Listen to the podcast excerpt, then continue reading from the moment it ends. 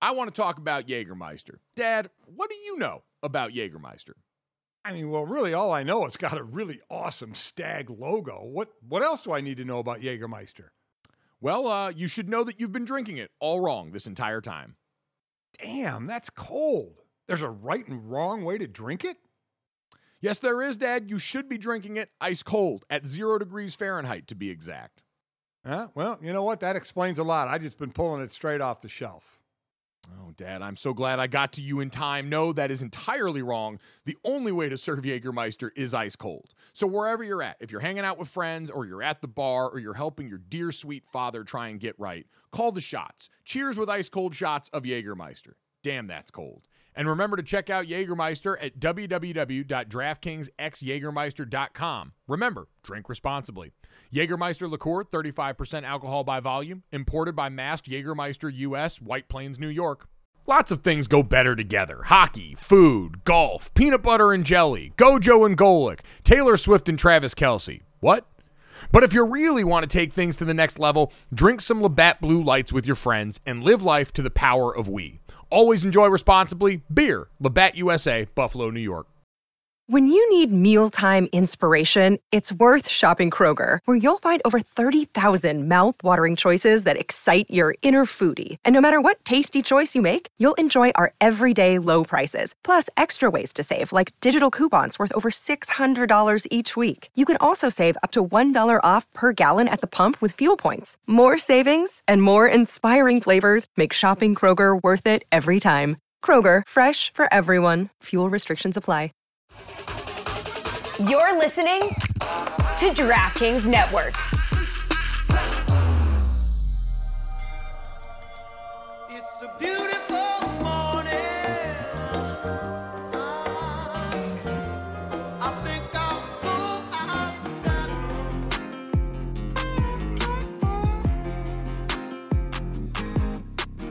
What's up, everybody? Welcome to Gojo with Mike Golic Jr. That is me.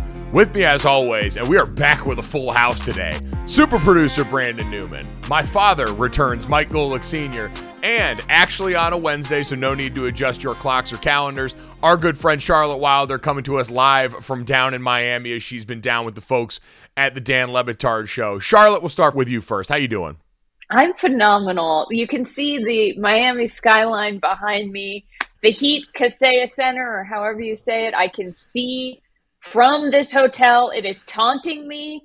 I'm I'm mad at it. Uh, and so yeah, go Celtics. How are you guys? Dad, how Oh, you doing? know, uh, doing doing well, Charlotte. I got to ask, do you?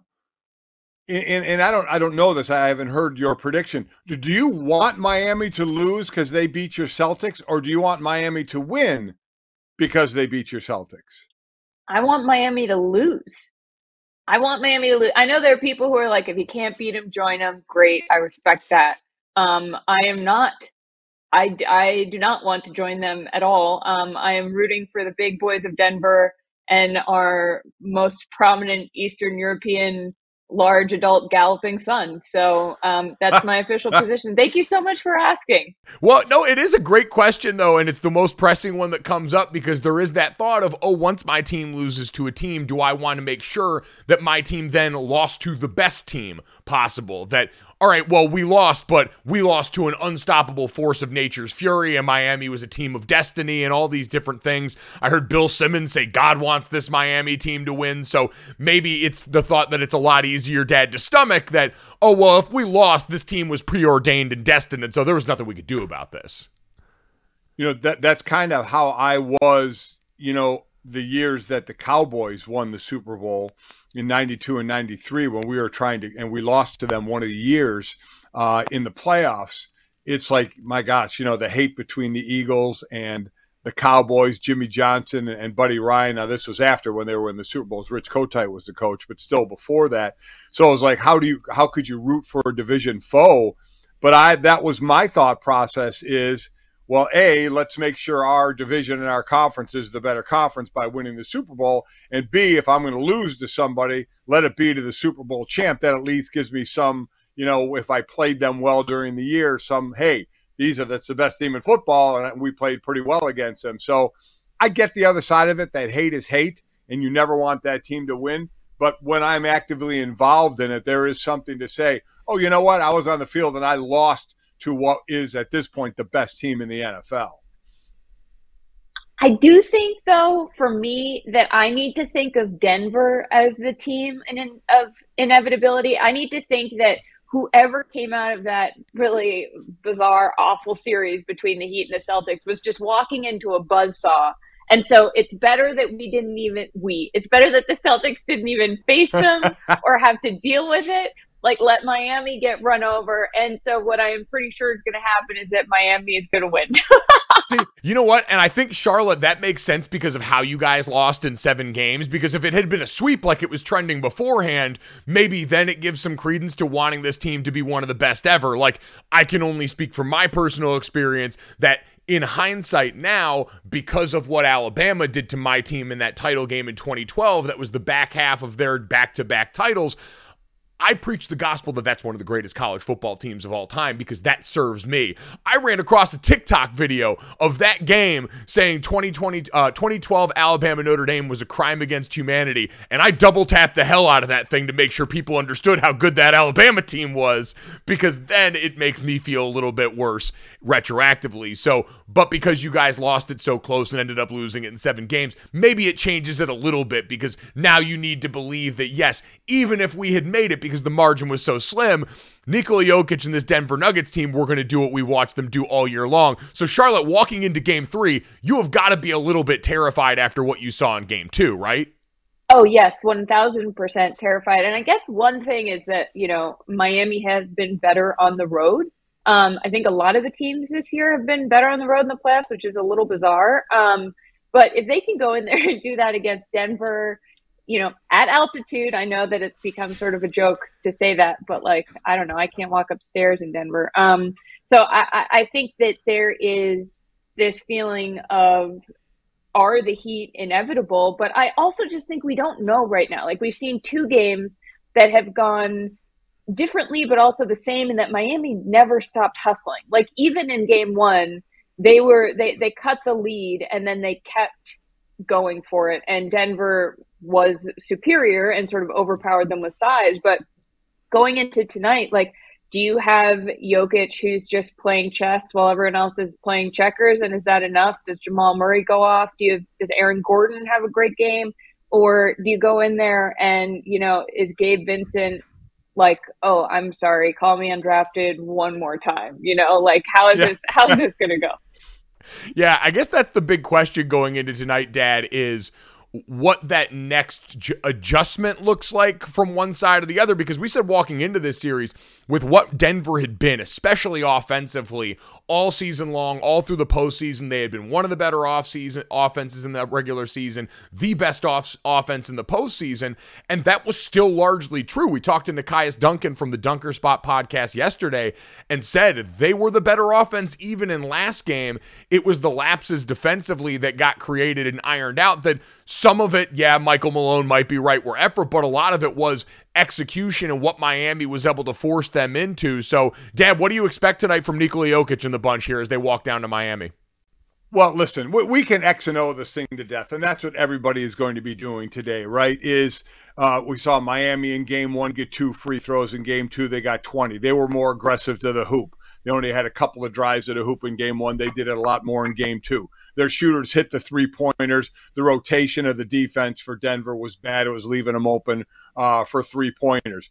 You heard Ramona Shelburne ask uh, Erik Spoelstra about making Jokic to score, and he basically dismissed her in the question when his own players on his own team, including Bam Adebayo, basically said, "We can't let the Joker distribute to everybody." So she he basically said what Ramona uh, had asked. It was actually a very good question, but a coach doesn't want to admit that. Um, so are they going to do that? Is that the way they're going to cover Jokovic, uh, the Joker? So I, I don't. The X's and O's are going to be the X's and O's, and we're going to watch. To me, this game, especially in the beginning, is going to be about the intangible. It's going to be about effort because that's what Michael Malone got all over his players for was effort. So while it can be scheme that gets those Miami players the open threes, there's also the effort. We've talked about this all the time, especially in basketball. Defense can be X's and O's, uh, but it's a lot of want to. You know, it's about getting where you need to be with effort.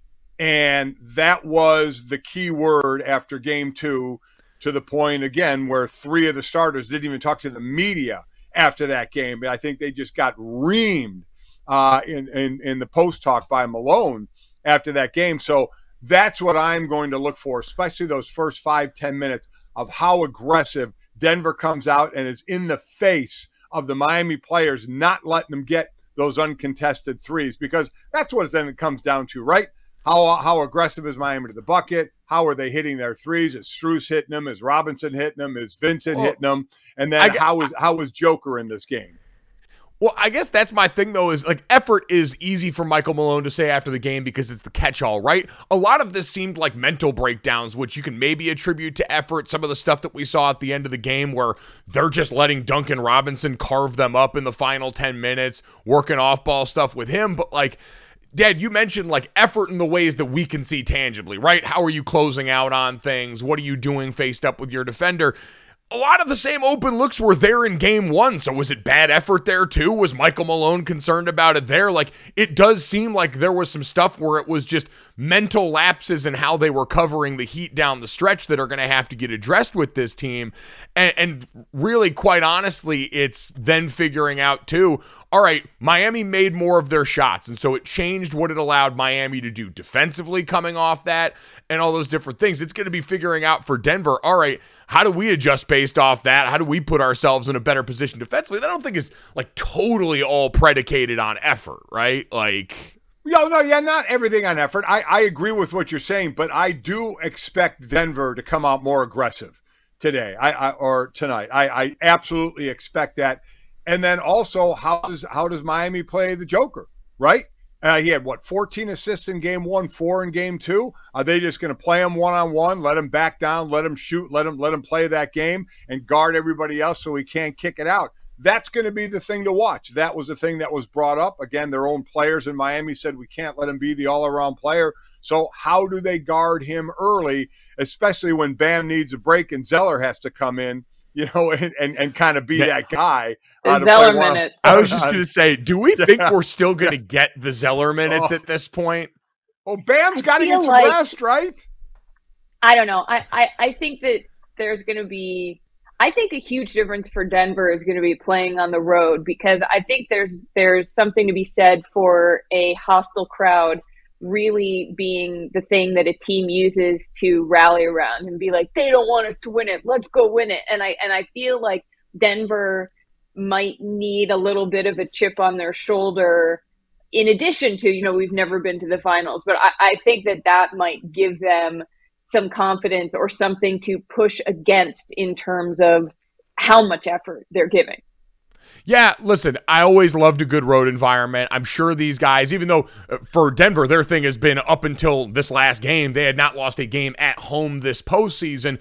There is something about having the hard reset come, whatever you want to couch it to for what changed for this team down the stretch. And it was still a close game. We talked about that Boston and Miami series being close. Game two was close. A chance that you know Jamal Murray had to win it or tie it at the buzzer all of that coming into crystal focus down on the road in Miami, where somewhere in the background, the Denver Nuggets are going to be able to hear still Mike Ryan celebrating his victory that we will get to shortly.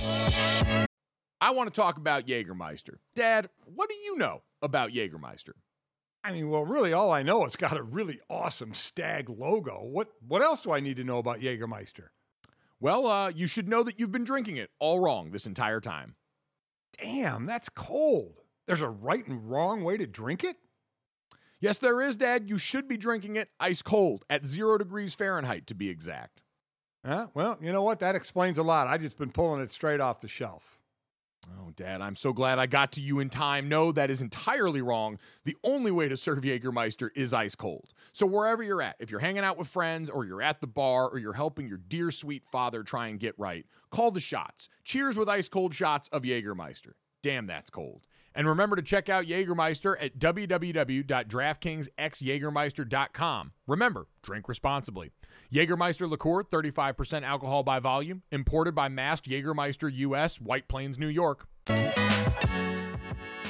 Since I didn't say it off the top of the show, by the way, we got a great show for everyone today. As always, download, subscribe, rate, review, leave us a five star rating. Check us out on the DraftKings YouTube channel and DraftKingsNetwork.com, live from 10 to 11 a.m. Eastern, Monday through Friday. We will get to Mike Ryan's victory lap for some major news in the world of soccer.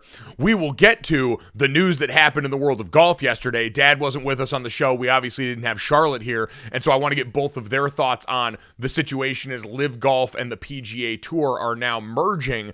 But before we do any of that, I had a unique brand of pollution hit my timeline yesterday, and I want to show it to Charlotte, who I'm sure has probably seen this, but mostly to my dad, who I know was busy yesterday and in general does not consume the internet at a rate that I do.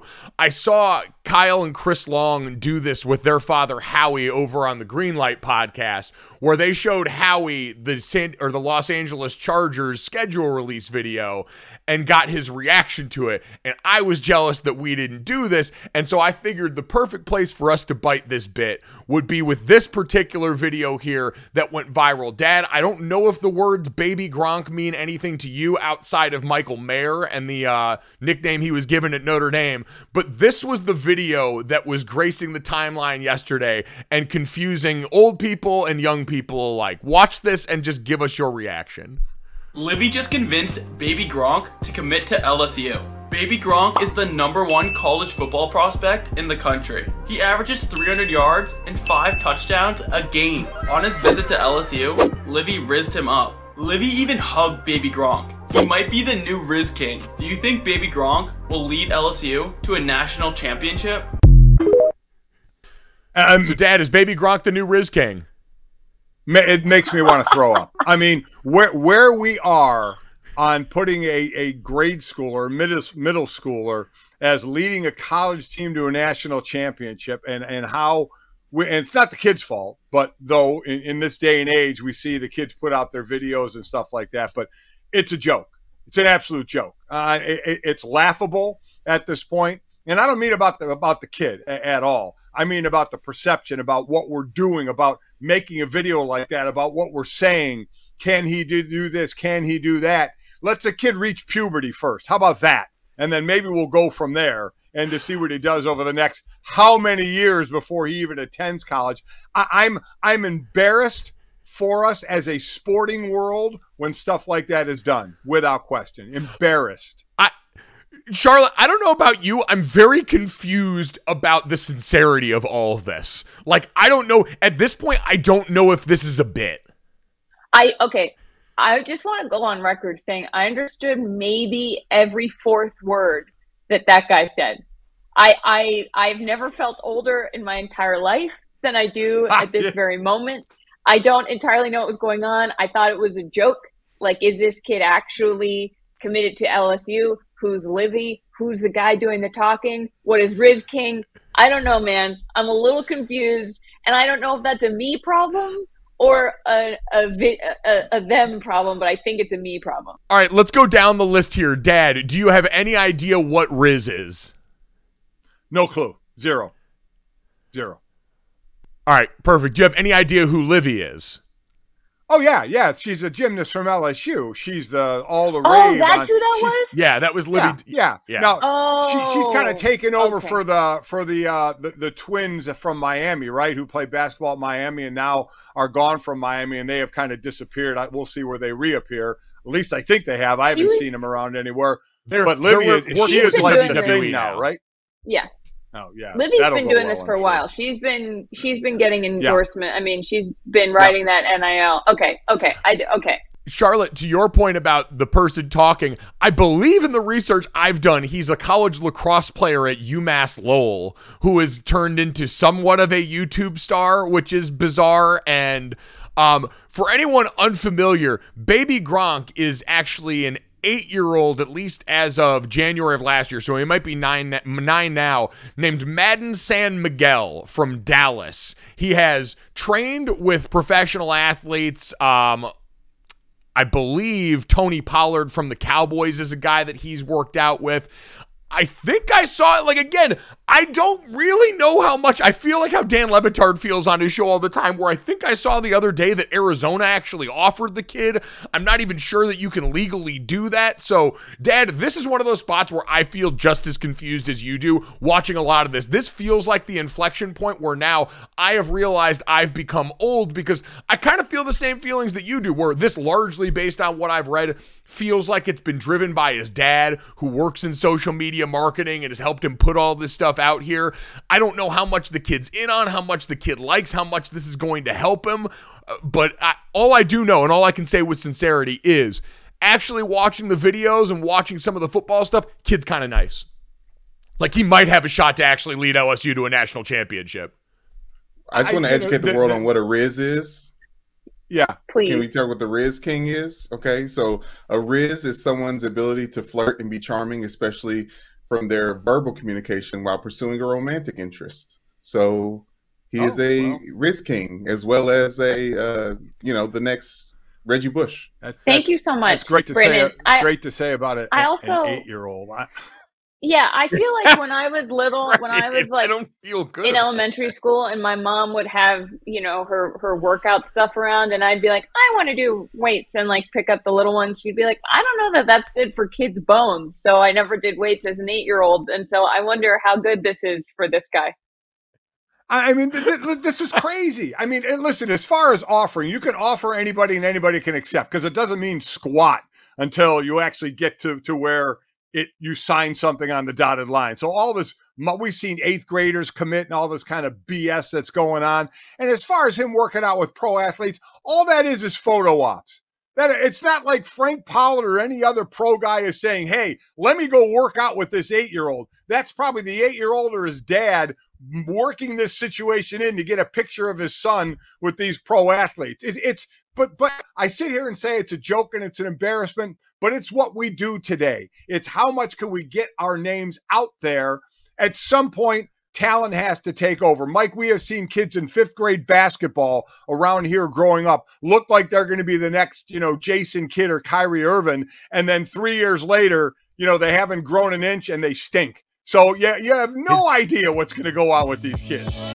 Sound the trumpets, it's horse racing time. So saddle up for the action with DK Horse, an official DraftKings affiliate. Right now, new customers who download the DK Horse app can get a 100% deposit bonus up to $250. Just deposit $25 or more and complete the playthrough requirement. Wager on your favorite horses, then watch the races live right in the app. Download the DK Horse app now. New customers get a 100% deposit bonus up to $250 when they opt in with code GOLIT. Only on the DK Horse app. Gambling problem? Call 1 800 Gambler. 18 plus, 21 plus in certain states to open or access an account and resident of a state where DK Horse is available. Eligibility restrictions apply. Void where prohibited. One per new customer. Match calculated on first deposit up to a maximum of $250. Deposit requires two time playthrough of settled wager within 168 hours. Bonus released in $25 increments. Deposit and eligibility restrictions apply. See terms at dkhorse.com. Dad, Charlotte, the, Brandon, the last thing I'll say uh, on the baby Gronk front is the thing I think I'm kind of realizing as we are breaking down a video about a YouTube star football playing nine or 10 year old and it, the potential seriousness of his football career or any of these things is I'm starting to realize, as with most things on the internet, this is probably just content. And we have no idea, Dad, like you said, if he's going to end up being anything when it comes to football. It's dope watching little kids sauce on other kids in flag football. I am all here for those kinds of videos, watching get broken at the nine year old level. And this kid's doing it in spades. So good on him for dishing that out. But this just seems like everything else. It's how many YouTube subscribers can I get out of this? How many page views can I get out of this? Because now the money's coming in earlier than ever for everybody involved because there's weirdly an appetite for all of this stuff in a way that's probably speaks to the sports industrial complex as much as anything else out there. So maybe that's it. Maybe none of this is actually about, or only part of this is actually about the sincerity of someone's quest to go and do all of the things that we've done. And instead, it's really just about, hey, well, you know, while we've got everyone's attention here, let's see if we can sling some product.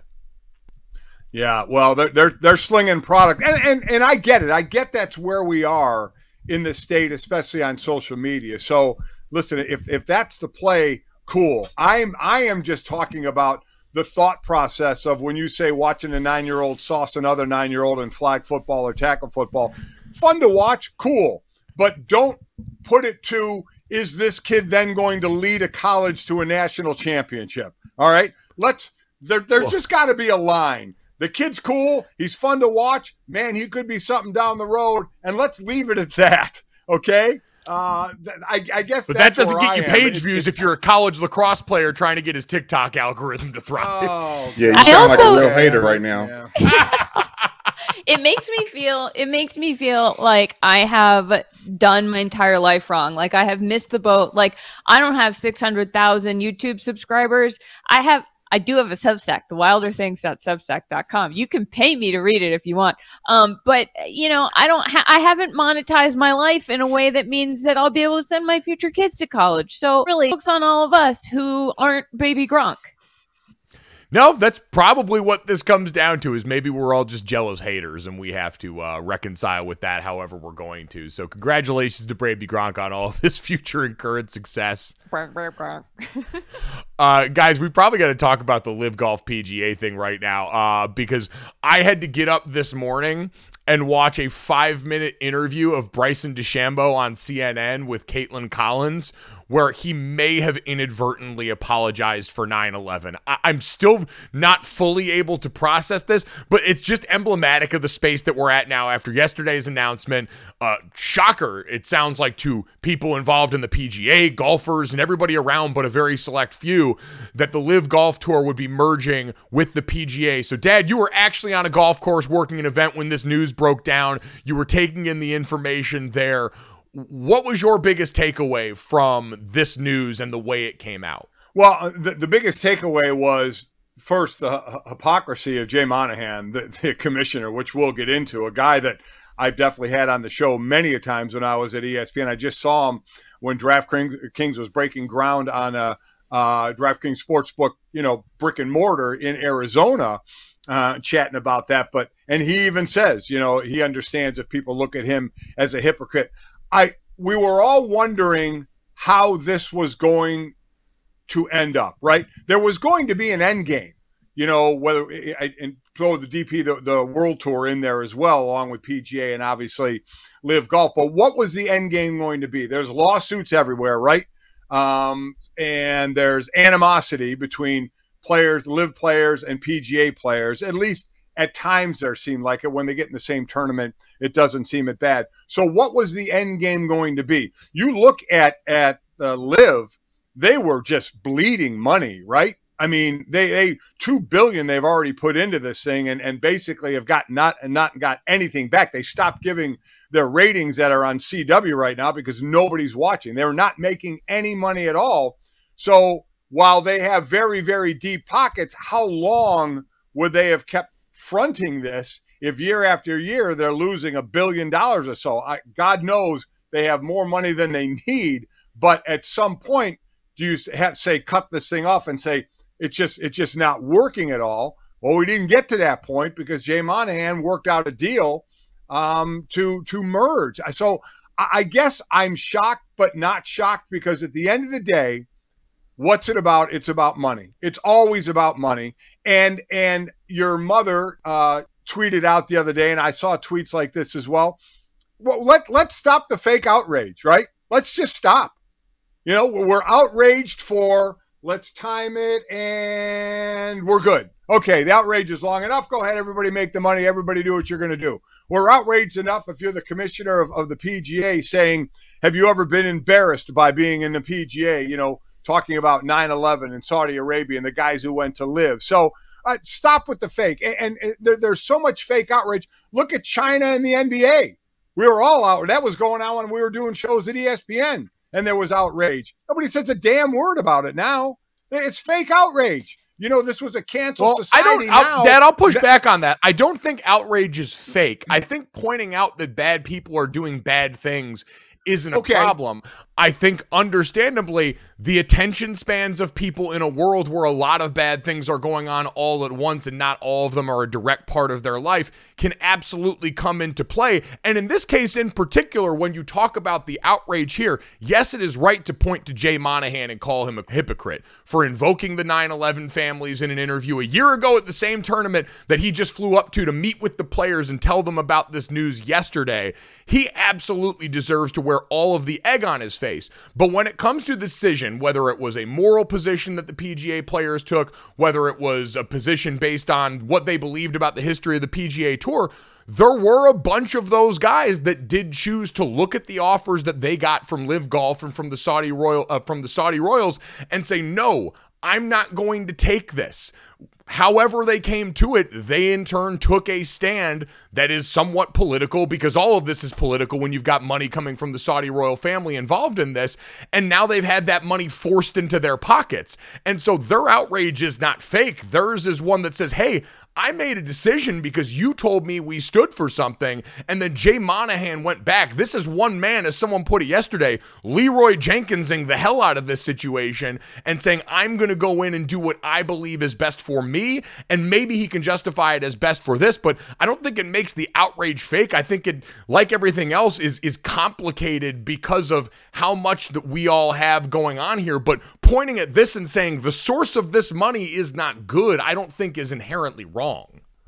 Well, I mean, the, the outrage then, the outrage uh, uh, on Jay Monahan, because he was certainly outraged. I, I shouldn't put it Oh yeah, no, golfers, Jay Monahan looks like an idiot. There's no question. Yeah, ev- ev- but everything has a time limit. It seems. Even your listen, the worst thing we have out there for fake for fake outrage or they're outraged, but nothing gets done. And again, I don't point to certain people. Is mass shootings we have everywhere. We all say thoughts and prayers. We're all outraged, and nothing ever gets done. Nothing is solved uh, in this situation. The China situation, as I mentioned with the NBA, nothing. You know, we that just kind of goes by the wayside and nobody talks about it anymore. Here, money was the battle was about where who was investing in LIV, what they stood for, and we didn't want any of their money. And now all of a sudden, you know, Jay does the 180 and says, now we'll take their money because A, we're losing too much money in the lawsuits. We don't know what's going to come up in, in you know, that or they do know from the Saudi side and the PGA side what's going to come up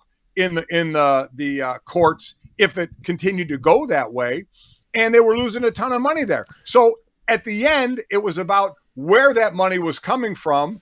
And then we finish with, well, we're going to start grabbing some of that money now. Now, although you do, I do feel, feel bad is the wrong word. But the PGA players who decided not to go to LIV because they didn't want to take that money, now that money is getting rammed down their throats. They have no choice unless they want to go on some tour that's not involved in this.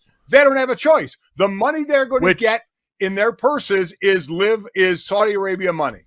Well, that's the thing we don't actually know yet. What I will say is we don't know now. It's a whole new private fund that's set up that involves LIV in the European Tour because the PGA itself is technically a nonprofit. We don't know if LIV money is going to be paid into the purses. We're waiting to find a lot of that stuff out here.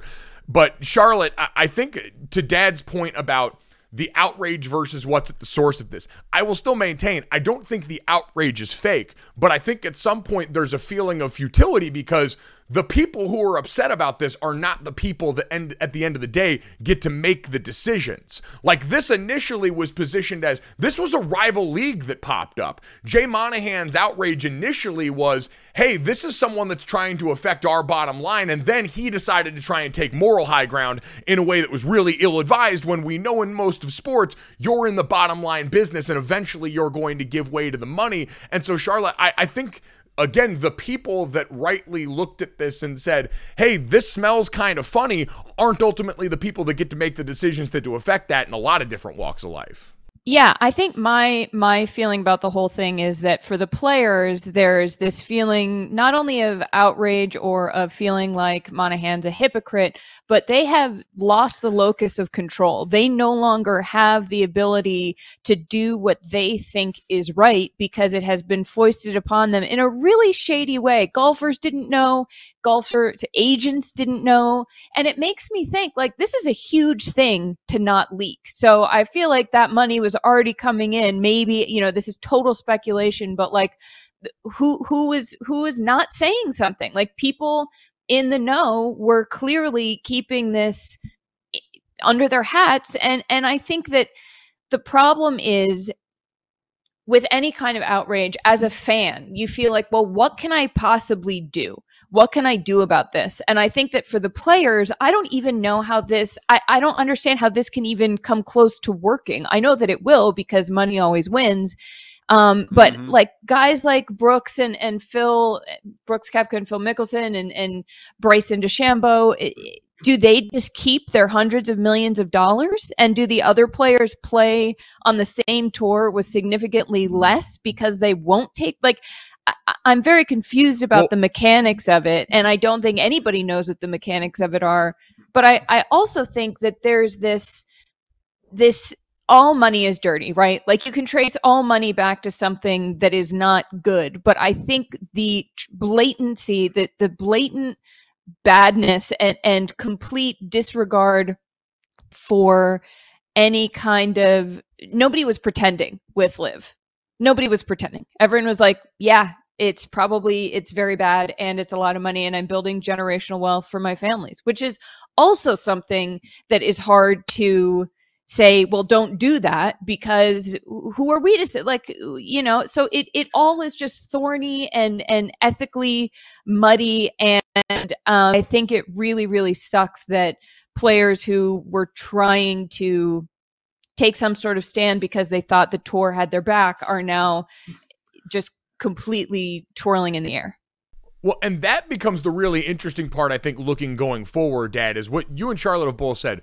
We really don't know a lot, and I don't think they do. It sounds like because of the legalities that you mentioned, Dad, this came together pretty quickly and said, we'll announce the merger, we'll figure out how it looks specifically as we go along here, but we'll get clear of all the legal action that could have come, discovery, all these things that were starting to become a reality for everybody involved. But Charlotte mentioned how the players found out and the fact that there are a group of players now that are going to be looking up going how are you going to make me whole for Rory McIlroy and these dudes that had to go out here and answer tough questions in front of the media about how all of this was going in a way Jay Monahan didn't. How are you going to make us whole after we stuck by you, we held the company line, and then you walked across and took the money just the same here? That's going to be something that comes up. But, Dad, I looked at all of this, and I'd love your thoughts on this as a mem- former member of a union, like we always talk about here. This seems like an area Jay Monahan got to act alone in a way that he would not have been able to do were this a sport where you had a union, where things were collectively bargained here. And I'd have to imagine that's got to be immensely frustrating to a bunch of golfers that felt like they were in a partnership, felt like Jay Monahan had their back. And now, I- don't. I, I guess the, again, like most things, the short, simple answer is if he's able to put enough money back into their pockets, maybe these guys will, you know, forgive. But I don't know how they trust Jay Monahan to make decisions on their behalf anymore.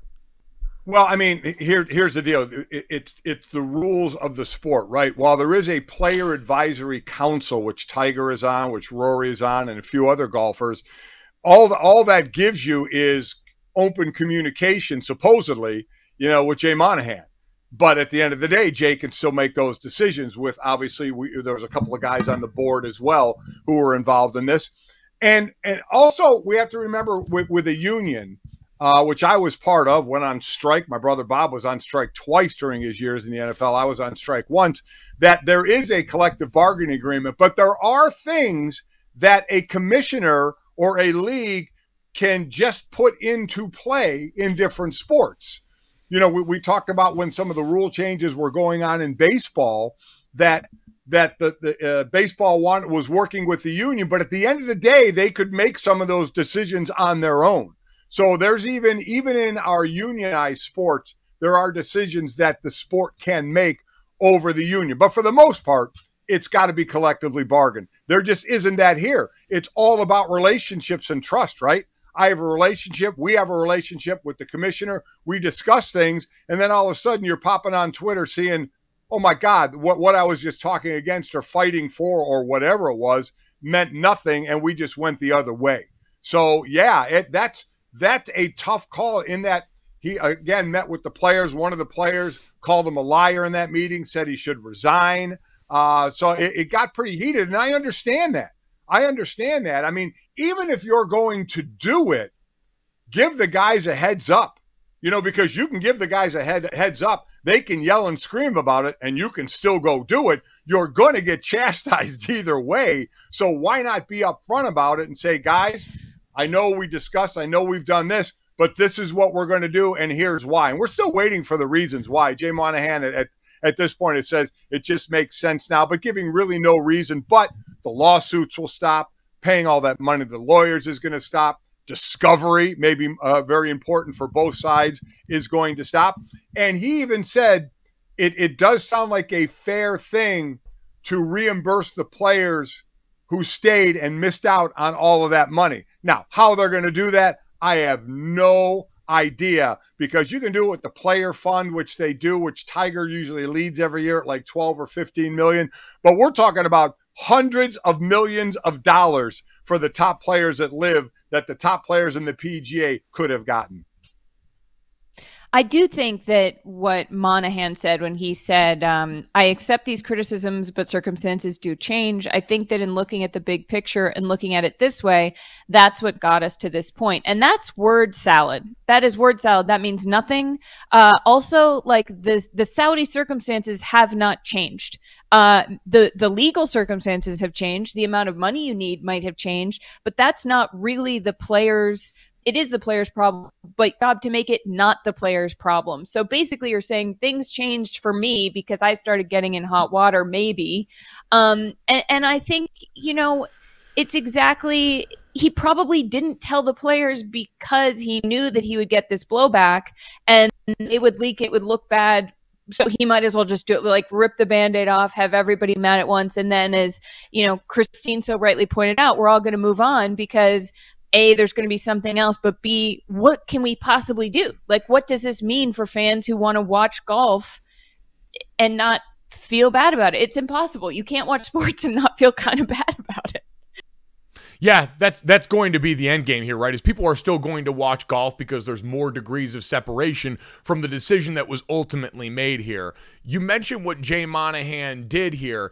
Had he not felt the need to go overboard and invoke 9 11 families and try and take this moral high ground in a way that would end up making him a hypocrite, you could have, if you're Jay Monahan, have positioned this of saying, we defeated our chief rival right now. Some faction sprang up to try and thwart the PGA or try and create a rival in the PGA, and we stopped it. We stopped that from happening here, which you could spin as a win for him had you not made the decisions and said the things that you said. And now we get here and sit at a point where the int- the thing that I look at from this is the Saudis could also spin this as a win. They now have at least some measure of influence inside yet another sports structure that is well respected worldwide. And I do wonder where it stops. Is this the last American enterprise that this group, this PIF fund, decides to pour money into how much closer to home is this going to start to hit as now this seems like yet another sign that the floodgates are continuing to open the NBA playoffs are heating up, and so is the action at DraftKings Sportsbook, an official sports betting partner of the NBA.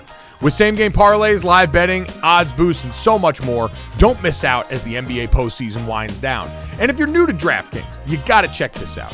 New customers can bet 5 bucks to get 150 in bonus bets instantly.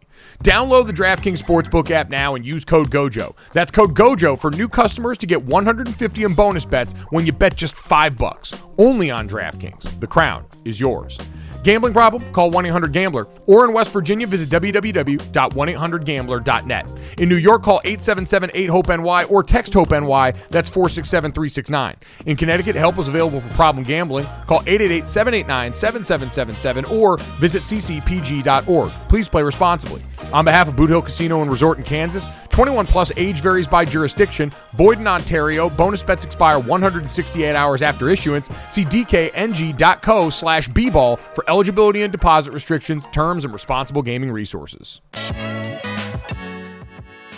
Whew, all right, I feel like I need to take a shower after all that. I'm sure we'll get to plenty more on that as we get actual information about what the structure of this LIV and PGA merger is going to look like. But why don't we try and get away from that and get towards the end of the show as we still need to celebrate some things, including Mike Ryan's great victory and Charlotte Wilder's recent concert extravaganza. But before we get to that, we also need to celebrate or pre celebrate. Instead of pre grieving like Roman Roy, we can pre celebrate Father's Day that's coming up very soon. And it's getting here, folks. You're going to want to make sure, if you haven't already addressed the big day, that you get to it. And thankfully, our friends at Omaha Steaks are going to be able to help you out and make that happen. Because dads want steak. They're simple creatures, they are grazers, and they love putting meat on a hot surface, letting it sit there for a little bit till it gets to their desired temperature, and then having a little bit of that. That is where you come in here. You and the folks at Omaha Steaks get to help make that happen. Give him maybe the best meal of his life and a chance to grill it up himself. For a limited time now, when you go to omahasteaks.com, you can enter the code GOJO into the search bar,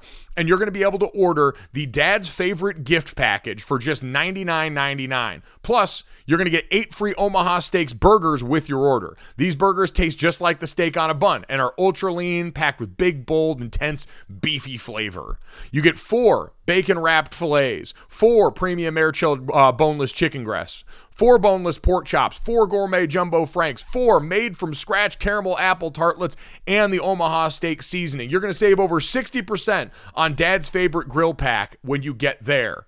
You're also going to get those eight free Omaha Steaks burgers, all for the low, low price of $99.99. Remember, gifting is easy, so give dads the gift of steak. Omaha Steaks isn't just steak, it's the best steak of your life, guaranteed. Don't wait. Go to omahasteaks.com, type in code GOJO in the search bar, and order dad's favorite gift package for Father's Day today. That's omahasteaks.com, keyword GOJO. All right, friends. Let's get to this, that, and the third. Three quick stories to finish off the day here. As always, download, subscribe, rate, review, and let us know more of what you want to hear. And let's start this off, guys. The news that started coming out this morning Lionel Messi, the former uh, all world European soccer sensation, now making his way to Inter Miami in MLS. Uh, this news reported by a number of different entities, but Charlotte, you were down there in Miami with the Le Batard crew. Mike Ryan, executive producer and Grand Poobah so many things around that show, has been an integral part of this reporting in the face of naysayers. Can you still hear Mike Ryan taking his victory lap around the studios there uh, down at Meadowlark headquarters? Oh yeah, I'm I'm 20 floors up from them and I can I can still hear it. It was it was a real shame that I had to come do your show and had to duck out right before he could take his victory lap. Um, but you know what? Congrats congrats to Miami. I, I think anything that makes MLS uh, even more exciting is great for for the sport and the league. And um, you know, if that means being where where people come to take a victory lap, then so be it.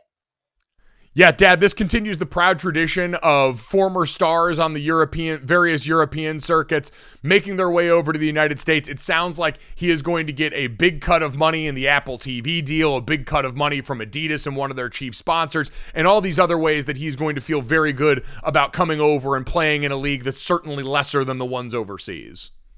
Well, I think he's been with Adidas since what 06. Uh, He was with Nike when he was 14 years old, but he's been uh, with Adidas, I know, since uh, since 06. So he, he's been getting a ton of money from them. All I know is he won't make as much money as he would have made if he went to Saudi Arabia, where they were going they made him an offer and they felt it was a 50-50 chance that he was going to get it. We just saw what Karim Benzema, and I hope I'm saying that correctly, his last name, got, you know, over 600 million uh, for three years. You know, Messi would have got a ton of money like that, but it's a guy that's worth $600 million.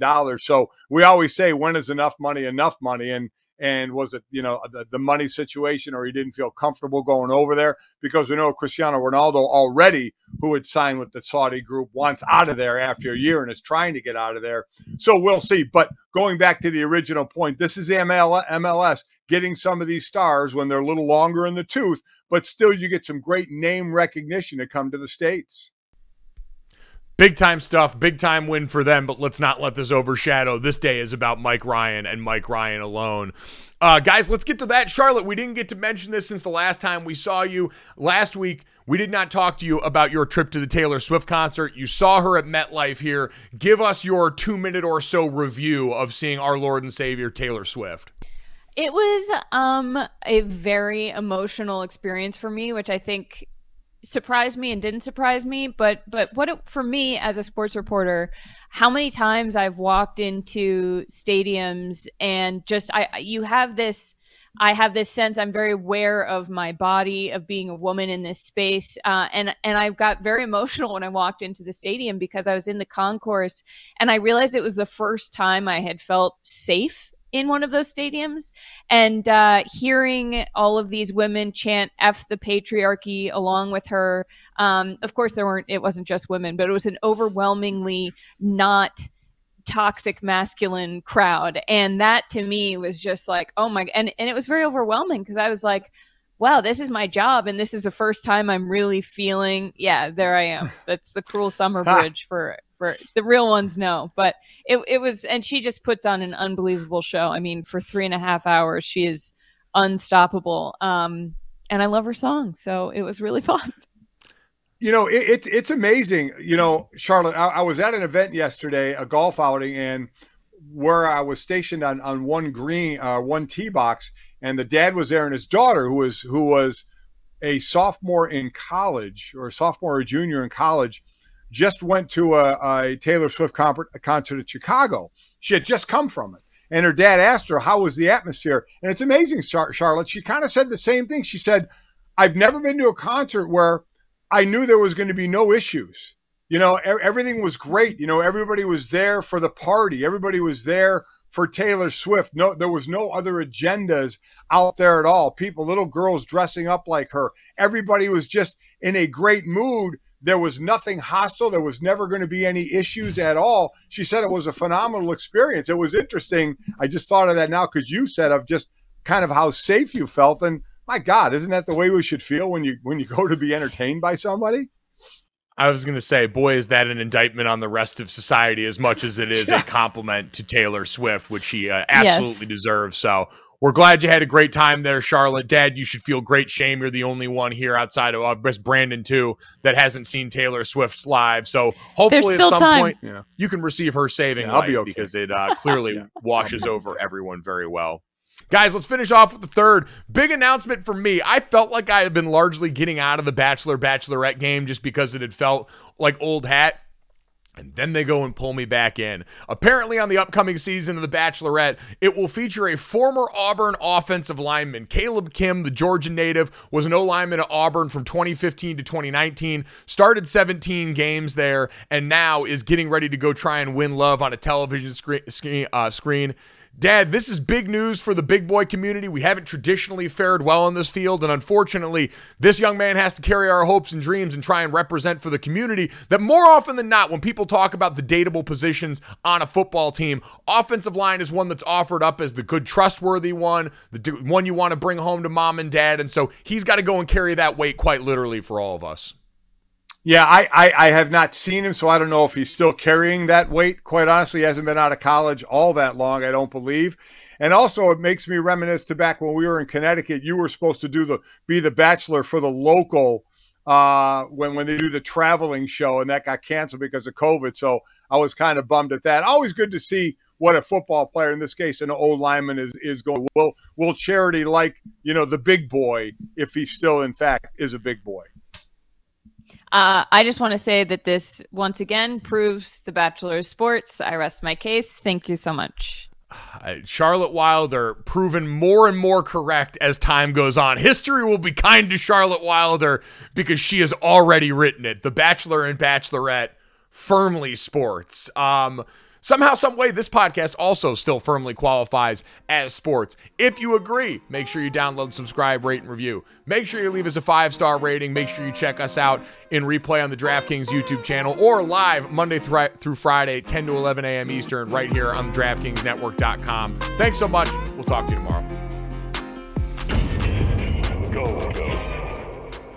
Boom. Money in the bank.